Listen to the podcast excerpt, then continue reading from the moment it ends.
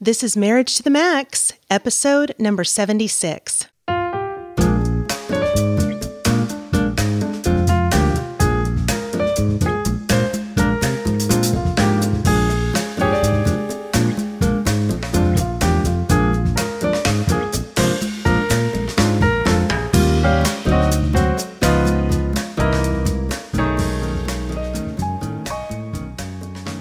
Hello, and welcome to another episode of Marriage to the Max. Hello, Kel. I'm your host, Kellie Hurst. And this is Brett Hurst. And we are marriage educators and co founders of Home Encouragement.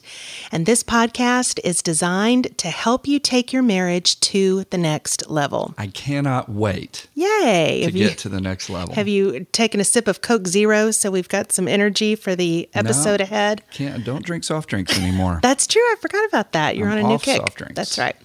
Well, before we jump in, uh, sometimes we have a little tip of the day that we like to kick off um, with a book or a resource or a quote of some kind.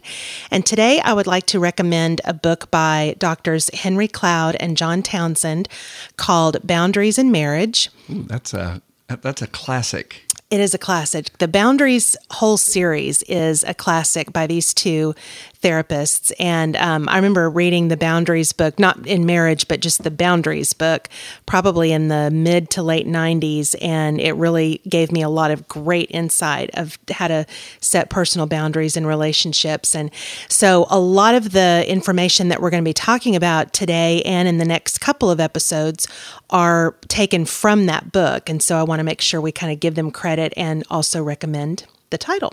So that that that's like a major league tip. It's a very major league tip for sure. Like the whole episode's about the tip. exactly. right. And so today's episode is called Boundaries Within Marriage. And I want to make a distinction here because I think, like Brett, we've talked before on episodes about setting boundaries for your marriage, like, like, you know, setting up, um, uh, ideas where you're not putting yourself in temptation's way, you know, to keep your marriage strong and More like guardrails, Exactly. safety type stuff. Yeah. yeah, and so those are more like boundaries to protect your marriage from the outside. Right. But this topic is boundaries within your marriage. So, healthy personal boundaries for the two of you in your marriage relationship. So, Okay. I wanted to just kind of make that distinction because it is a little bit different. Thank you for being so uh, distinctive. Distinct. so, I want to just say, okay, Brett, if you step on my foot, most likely I'm going to say ouch, Uh, at least at least. you may say something else. Right. If you do it time and time again, I will eventually tell you to stop because you're hurting my foot. Okay. I am telling you that your actions are hurting me and that you need to stop stepping on my foot. Like I tell the dog to not step on my foot. Exactly. Right. Uh, I may even tell you what I'm going to do to avoid being stepped on if you don't stop. So at that point, I have set a don't step on my foot boundary. You've been clear in marking that that's a boundary. That's exactly right. Okay. Now, notice that my actions are not really aimed at changing you, Mm-hmm.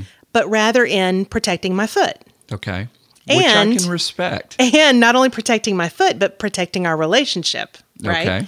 So the uh, so you would have to ultimately decide whether you're going to alter your behavior, Mhm, Because that's my choice, you're right? saying, right? You have the right to decide, but at least I've warned you and I know what I'm going to do to protect myself. okay. Okay. I'm, I'm so that's that a far. very, very simplistic way of sort of introducing us to what we're going to be kind of unpacking today.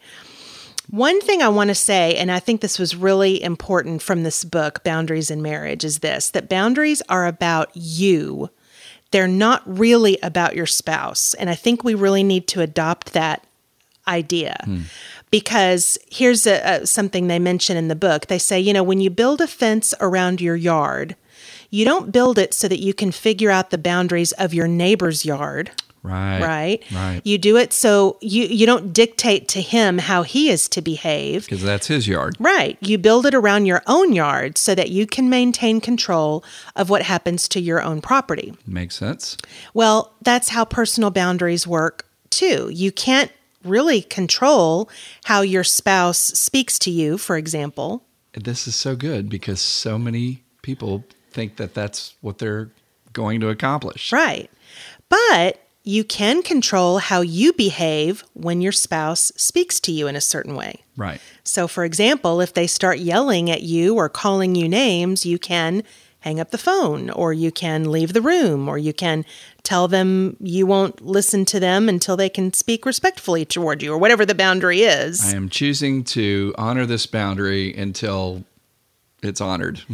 right. And so I, I just think before we even start to kind of dig into this idea of personal boundaries, we have to understand that we're not all we're not trying to change the other person. Right. We're trying to set up respectful ways of honoring and protecting ourselves. Well, it's similar to when we teach our premarital couples and newlyweds, and they're just setting out into their married life, and we say, hey, one of the beauties about this is under God's care, you get to build this thing. Right. And you get to say, this is what our marriage is going to be about. This is what our new family is going to be about. And we're going to uh, build it around these values and so forth. So boundaries are just another, um, it's another element uh, that you have some uh, choice over.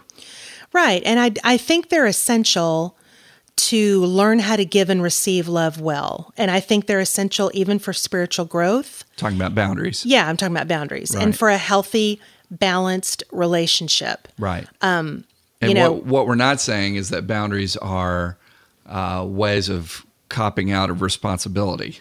No, not at all. In fact, when we start unpacking some of the laws around boundaries that are mentioned in this book, Boundaries in Marriage, Mm-hmm. we'll discover that personal responsibility is an enormous piece of boundaries. Mm-hmm. Right.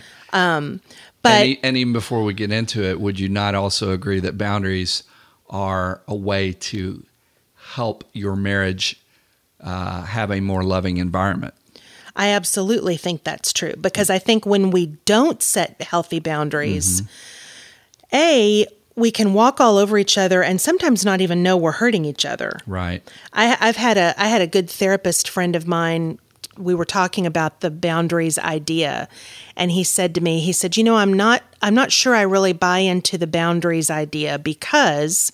He said, I feel like it's all about self protection. Mm-hmm. So And- it's self-centered. It's selfish. Yeah, like and and so and when we move into marriage, and you and I, Brett, are all often saying this to couples and on this podcast, that you know the idea is to get less self-protective. You know, hopefully the the more we move into marriage, the longer we've been married, and the closer we grow to each other. we want couples to get more transparent. Yeah, more vulnerable and all of that, and practice real intimacy, and that you know takes some not that takes some careful not self-protecting if i'm saying that right um, so i understood where that friend of mine was coming from but i also say i've never met a couple the healthiest couples i can th- think of or name that didn't practice boundaries Yeah, with each other right. No. i think i think really the idea can is really kind of God established. It, it's kind to me, it's kind of like the laws of physics or the law of gravity. We can try to ignore them and act like we don't need them, Right. but I think they're just part of a loving and respectful relationship. Sure. Well, just like God's a God of order, life has certain structures and order that that, that help us, Yeah. not not restrict us. Yeah. And as the late Stephen Covey said, principles like these are like lighthouses. We don't break them, we only break ourselves on them when we try to act like they don't exist. I like lighthouses. I love lighthouses. Let's um, go on a lighthouse tour sometime. Well, we saw one in when we were in New England. We saw a few of them. So, saw several. Okay, so according to Cloud and Townsend, the authors of Boundaries in Marriage, a key part of understanding why boundaries are necessary is first understanding this concept. And this is going to sound like such a duh thing for people who are married, but it's the concept of this you are not me. You are Say not me. again. You are not not you. me. I am not you. And you are not me. Your spouse is not an extension of you, and you are not an extension of your spouse. You are not me. When we think in this way, when we think that we're kind of, we don't know where I end and you begin, we begin to think that our spouse exists exclusively to meet our needs. But you are not me. And love starts to break down when we don't see each other as autonomous people, but instead of uh, instead just objects of our own needs. Okay. So the idea So you're here, about you're warning against in uh, codependency and yeah, and having the idea here is that having good boundaries is to be separate enough from the other person that you can allow him or her to have their own experience without having to react to yours. okay. And so, this idea of having a clear stance of separateness allows you not to react at everything that your spouse does or says, but instead to care and empathize. Okay, so let me push back, devil's advocate, because there's some people out there that I think would immediately say, "Well, what about the one flesh, you know, passage in Genesis and quoted several times in Scripture? You know, that, that husband and wife become one flesh." Right. Which I love that passage, by the way. I. We teach that in our married life prep class. Absolutely.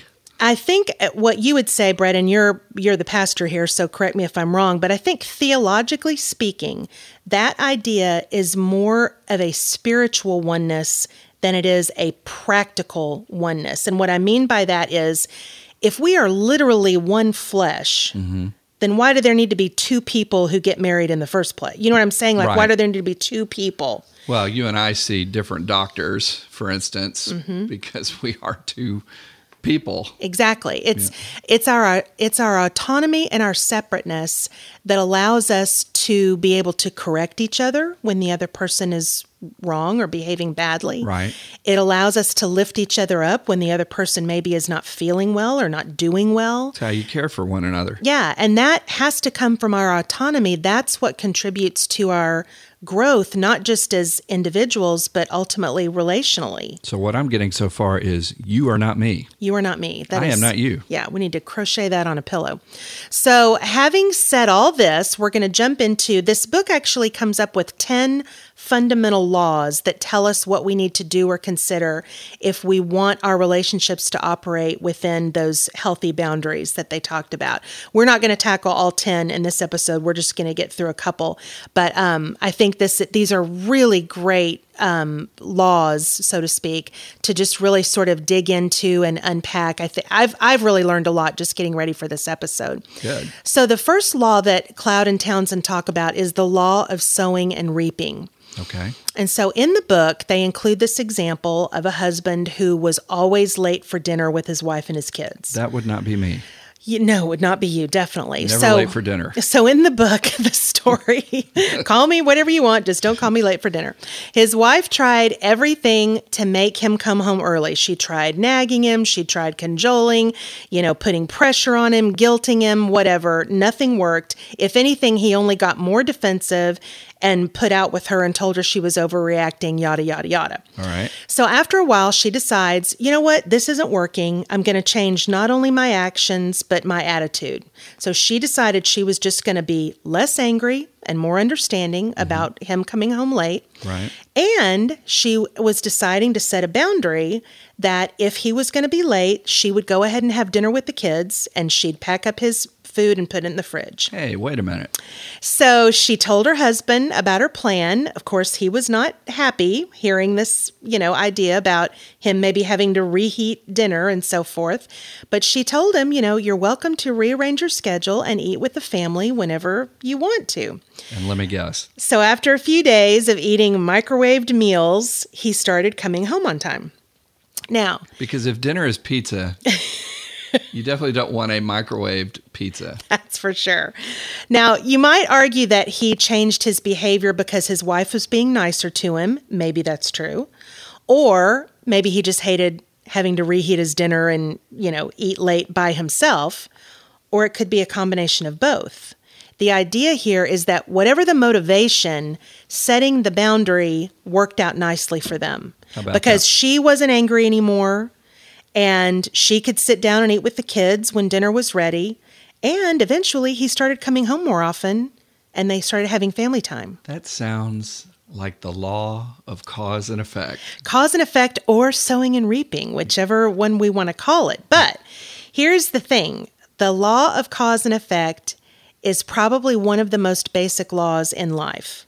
I mean, I remember when we were raising our kids, you know, we would often try to have consequences be as natural as possible. Mm-hmm. So if our kids were late for school, we tried to be like, okay, well, you'll get a demerit or an infraction or whatever. You know, we tried not to necessarily pile on from home because they were going to get punished. Yeah. Or if our son their... was late to baseball practice and he didn't get to play in the game that weekend, then that was the natural that's life consequence. You right. know, so the law of cause and effect is so important. This law of sowing and reaping when we're talking about boundaries because it says that none of our actions will be without consequences. Whatever we do, whatever we do will have some impact on our life and possibly on the life of others. And it's not a threat or right. a punishment for misbehavior, it's just simply how things are. Right. So you don't you can resist the temptation to manipulate or try to control things more or put pressure on one another. Uh, none of that stuff works anyway. Right. And so even if we're talking about just our own individual lives, if we we could use the example of if we overeat and don't exercise, we'll have to fight being overweight. Cause and effect. If we overspend, we'll have to fight debt and creditors. If we drive drunk, we'll risk injuring others and, and ourselves. If we act selfish and unloving, people will start to withdraw from us, maybe even avoid us, you know. On the other hand, if we eat right and exercise regularly, we might have a chance at a healthy lifestyle. If we live within our financial means. We might have money eh, to pay bills and put in the bank, you know. So it's a it's a negative consequence and a positive consequence that there's just there's just things that happen as a result of the way we behave and we agree. really can't ignore that yes i agree yeah so occasionally our spouse will behave in an unkind or irresponsible way and when that happens we need to try to allow the law of sowing and reaping to be a natural consequence as a married partner, it's not our job to rescue our mate when they are behaving irresponsibly. Hmm.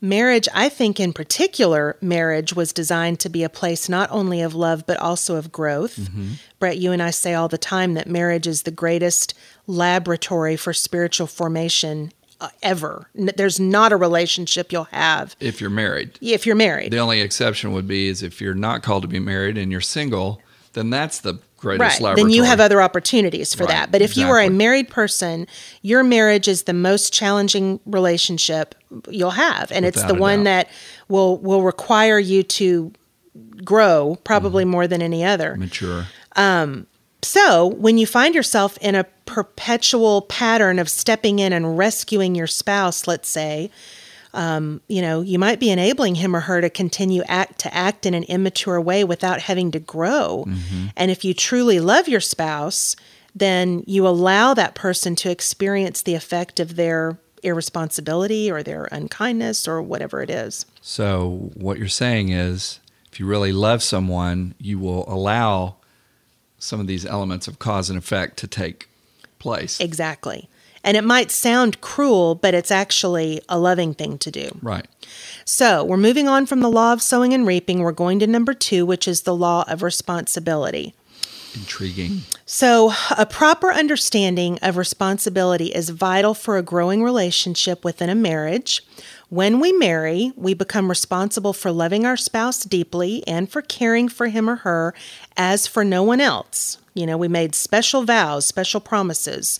Um, when we got married. For better, for worse, rich right. or poor, all that. We care about how we affect our spouse and how we and, and we care about his or her welfare and feelings.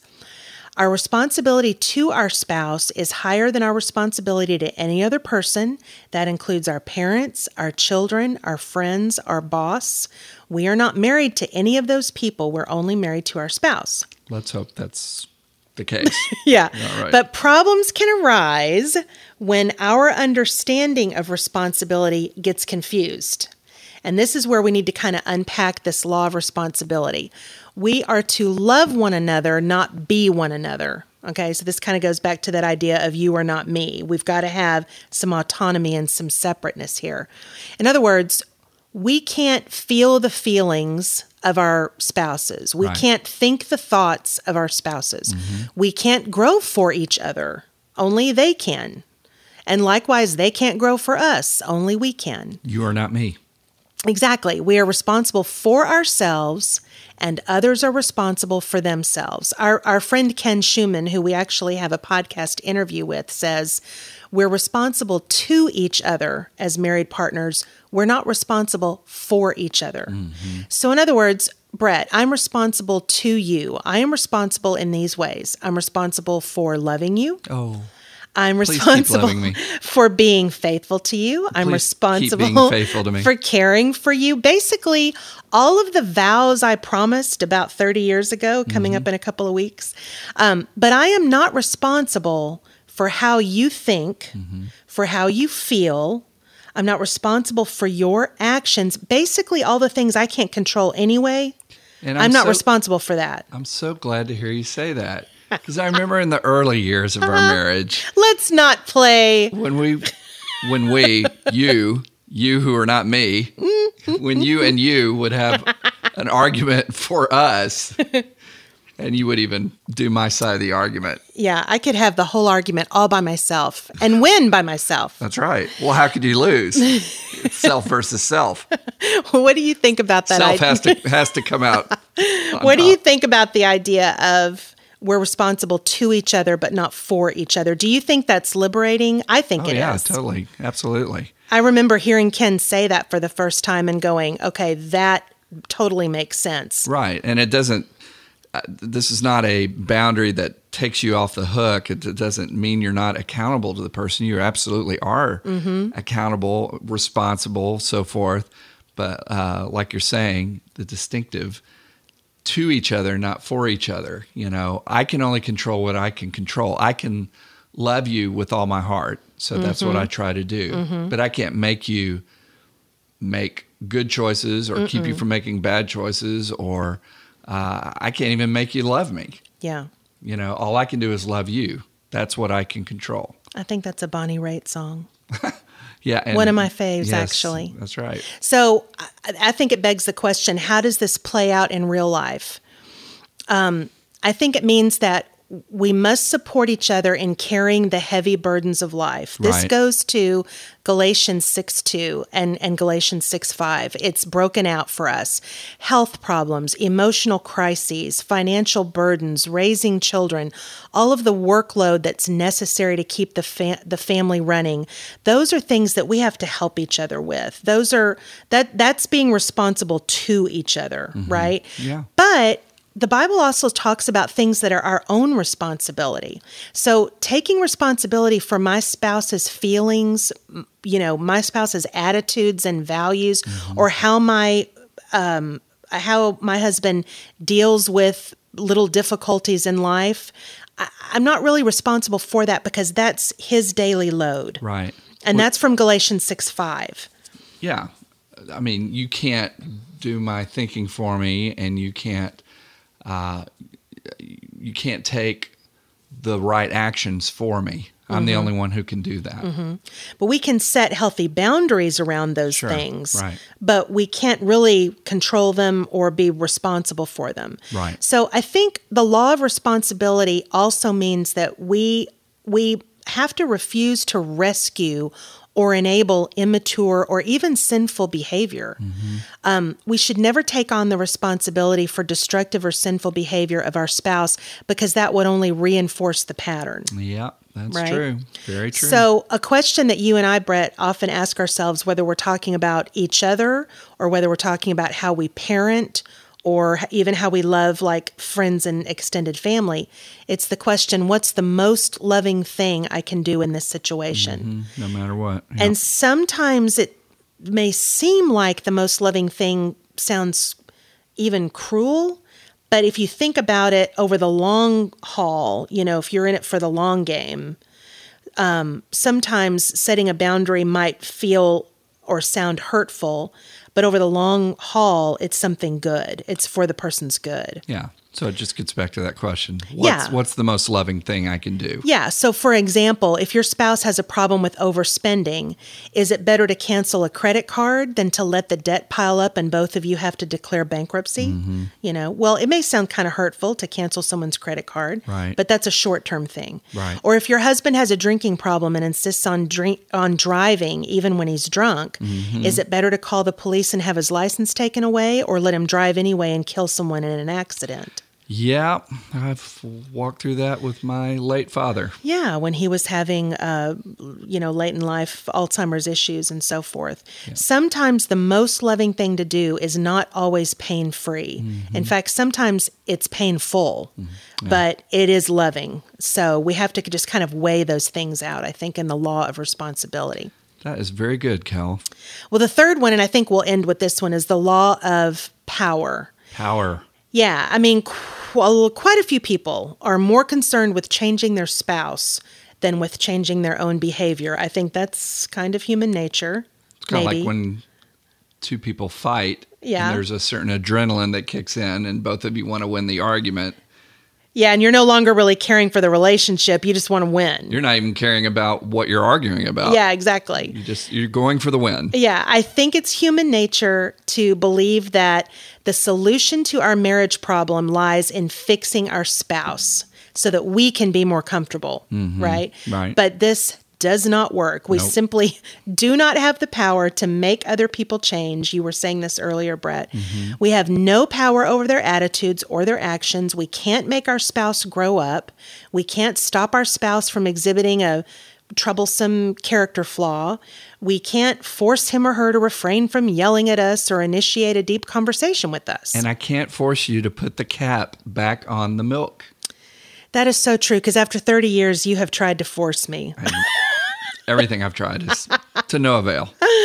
And uh, yeah, and there are things I can't say me about you. You can't make me close the drawer with the silverware in it. Exactly. For some reason, I will not close that door. Uh, drawer. yeah so while the so while the law of responsibility tells us that we're not responsible for our spouse's feelings and attitudes and yada yada the law of power says we don't have power over these things anyway we can't change our spouse into the person we would like him or her to be simply because we don't have control over them Now, do you think people like hearing this? no, I think it's really challenging to hear Right. that because, and we're going to get to this in the next episode, we can influence our spouse. Sure.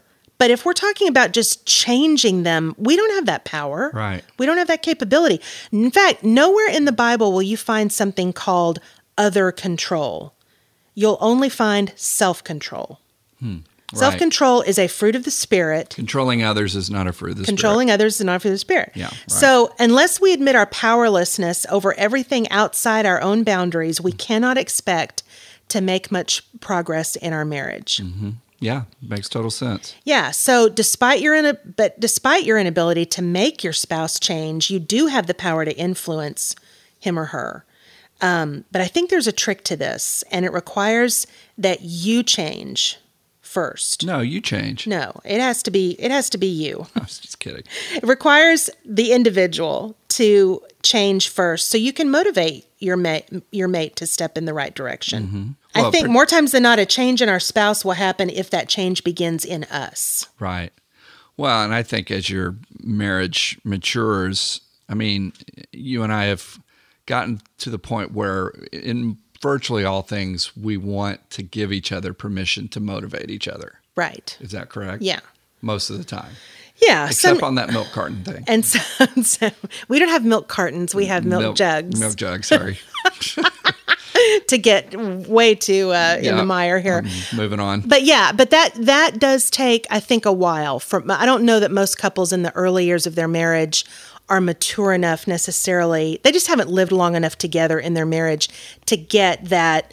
Wow, my husband or my my wife can actually help me grow, and I think there's just a natural pushback to that. There's a mm-hmm. natural selfishness that comes with that. Yeah. Some, you know, hopefully most of us as we get older, we kind of outgrow that and realize that A, we don't have the power to change each other. And yeah, you know what? I need to work on me anyway. or we just get so old we we don't care we, anymore. we pick our battles very ah. carefully. Well, I think that's a good stopping point point for this episode, and we'll pick up the rest of the laws in the next couple of episodes. So the law of sowing and reaping, the law of responsibility, Yep. and the law of power. right. Yeah. Yeah, and they sound kind of theoretical, but I, No. I I think they're interesting when you start to unpack them. They really make a lot of sense. I totally agree, and that's great content. Good job. Thank you. Well, if you'd like to contact us, you can find us at marriagetothemax.org. You can also check out our website at homeencouragement.org. Also, we hope you'll follow us on Facebook and Twitter. And if you have a topic or question you'd like for us to discuss on the podcast, send us an email to the Hursts. That's H U R S T S I thought you had forgotten how to spell our name. at homeencouragement.org, and we'll do our best to get it on the air. And we hope you'll share the love by rating this podcast on iTunes. That helps us to have much more visibility. And thanks to the recent comments that we received and the ratings, uh, we really enjoy reading those nice comments. Well, thanks for listening today. And until next time, remember healthy marriage, healthy world. God bless y'all.